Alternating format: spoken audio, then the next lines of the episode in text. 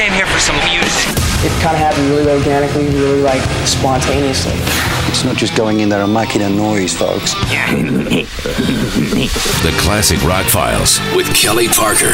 Well, looky here. Stevie Nicks has finally opened up about Lindsey Buckingham's dismissal, if not firing, from Fleetwood Mac. She called Lindsey Buckingham's version of events factually inaccurate and revisionist history. Now, Buckingham has maintained that his firing came from Nicks no longer wanting to be in a band with him. And apparently that intensified strains within the band. And what is Fleetwood Mac without strains within the band? He has said in earlier interviews, as well as a new one out in the LA Times, you can find that online, related to a few specific issues, he said. It was his desire to briefly delay a Fleetwood Mac tour, which is what he's most commonly said, because he wanted to do a few dates to promote his new solo album, which he's just put out, but it was delayed a couple of years. His complaint about the song choice when the group walked on stage to get the 2018 MusiCares Person of the Year award, Stevie Nicks wrote Rhiannon. That was the song and Nick's perception at the awards that Buckingham mocked her long speech at the ceremony. Now, you can find that online. And that sounds totally bogus because Stevie is going on and on and on. And the band is standing behind her. And finally, it's Christine McVie who starts chatting with Mick Fleetwood. She gestures at her watch. The rest of them, they start chit chatting a little bit. And then Christine McVie starts slow dancing with Mick Fleetwood. And then so beside her, there's uh, Lindsey Buckingham, and he looks over at John McVie and goes, Hey, want to dance? And so they start slow dancing. So it wasn't initiated by Buckingham as well. You can see it clearly on the video. In any case, that's the story, and that's part of the confusion about this whole thing. So it was shortly after that event that Lindsey Buckingham says he got a call from the band's manager, Irving Azoff. Not even somebody from the band, and that's how he found out he was fired. And in this new Los Angeles Times interview, Lindsey Buckingham says, quote, ironically, nothing went down that night that was as contentious as the stuff we'd been through for 43 years. He said he believes that Stevie wanted to cut herself loose from having to perform alongside him in concert. He says, I think she saw the possibility of remaking the band more in the Stevie Nicks vein, more mellow and kind of down, giving her more chances to do the kind of talking she does on stage. Again with the talking. Stevie has a different explanation. She told the Los Angeles Times through her publicist, quote, his version of events is factually inaccurate, and while I've never spoken publicly on the matter, certainly it feels the time has come to shine a light on the truth. She says, to be exceedingly clear, I did not have him fired. I did not ask him to be fired. I did not demand he be fired. Frankly, I fired myself. Okay, that's the moment.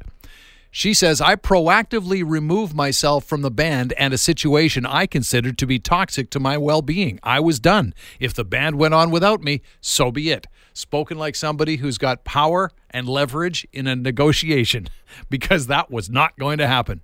She said, and after many lengthy group discussions, Fleetwood Mac, a band whose legacy is rooted in evolution and change and drama, let's face it, found a new path forward with two hugely talented new members, Neil Finn and Mike Campbell. So Buckingham told Rolling Stone that he didn't see the current iteration of Fleetwood Mac on stage. He said, I'm sure it was fine, although just looking at the set list, the whole thing seems somewhat generic and perhaps bordering on being a cover band. This is obviously back when Fleetwood Mac did that tour with those two members.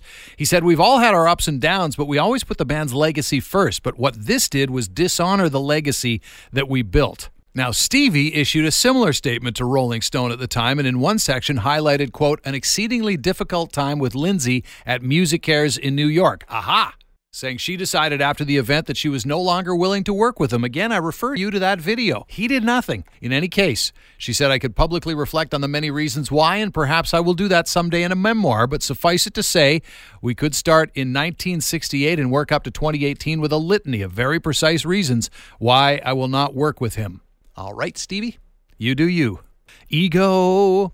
Okay, speaking of band drama, John Corabi hit social media to debunk rumors that he would replace Vince Neil on the upcoming stadium tour next summer. Of course, he was on their 1994 self titled album. He shared a screenshot on his socials of a Metal Den article with the headline Motley Crue holding secret rehearsals with John Corabi, Vince Neil to be ousted. The article claimed that Nikki Sixx had issued an ultimatum to Vince to, quote, lose a significant amount of weight for the comeback tour or he would be fired and replaced by Corabi. Now, if that were to happen, would not surprise me at all. However, Corabi having none of it. Quote, Gang, I've received a ton of messages from a lot of you who have unfortunately fallen for this crock of shit. He said, Here's the real deal. I can categorically state here once and for all the chances of my return to Motley 0%.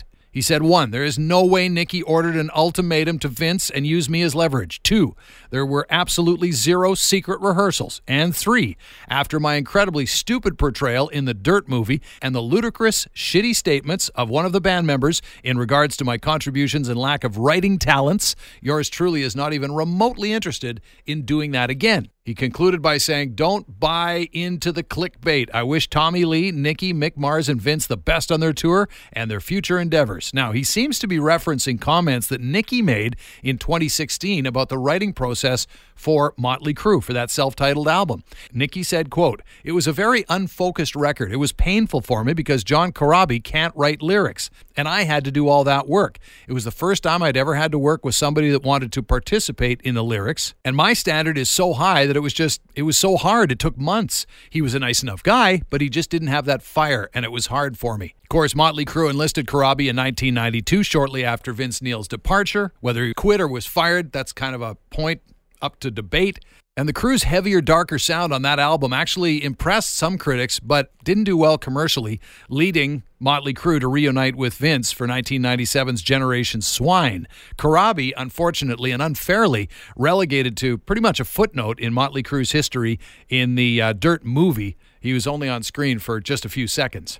And finally, Frank Hannon is opening up about his battle with the coronavirus after Tesla was forced to postpone a series of tour dates early last month. They said in a statement at the time, due to members of the touring party contracting COVID. Hannon says he waited too long to get vaxxed and now urges music fans to, quote, come together and help end the ongoing pandemic. He says he endured a difficult recovery. He said he hadn't been able to move all week because of the pain. This was back on August 8th on his socials. He says he woke up with a fever of 102 and could hardly breathe. This was on the day the band's bus was set to leave on tour. Wisely, he decided to stay home. He got tested. That was positive. He said, quote, I waited too long to get the vaccine. He said, I'll be honest, I listened to too many opinions that weren't qualified. That's a big mistake that's happening in the world today. I paid the price for it. I ended up getting it too late, too close to the tour when we were supposed to leave, and I got sick. By August 30th, he said he and his wife were on the mend. They'd found, quote, a new lease on life. He said, We're fully vaccinated now, and this is real, man. This shit ain't no joke.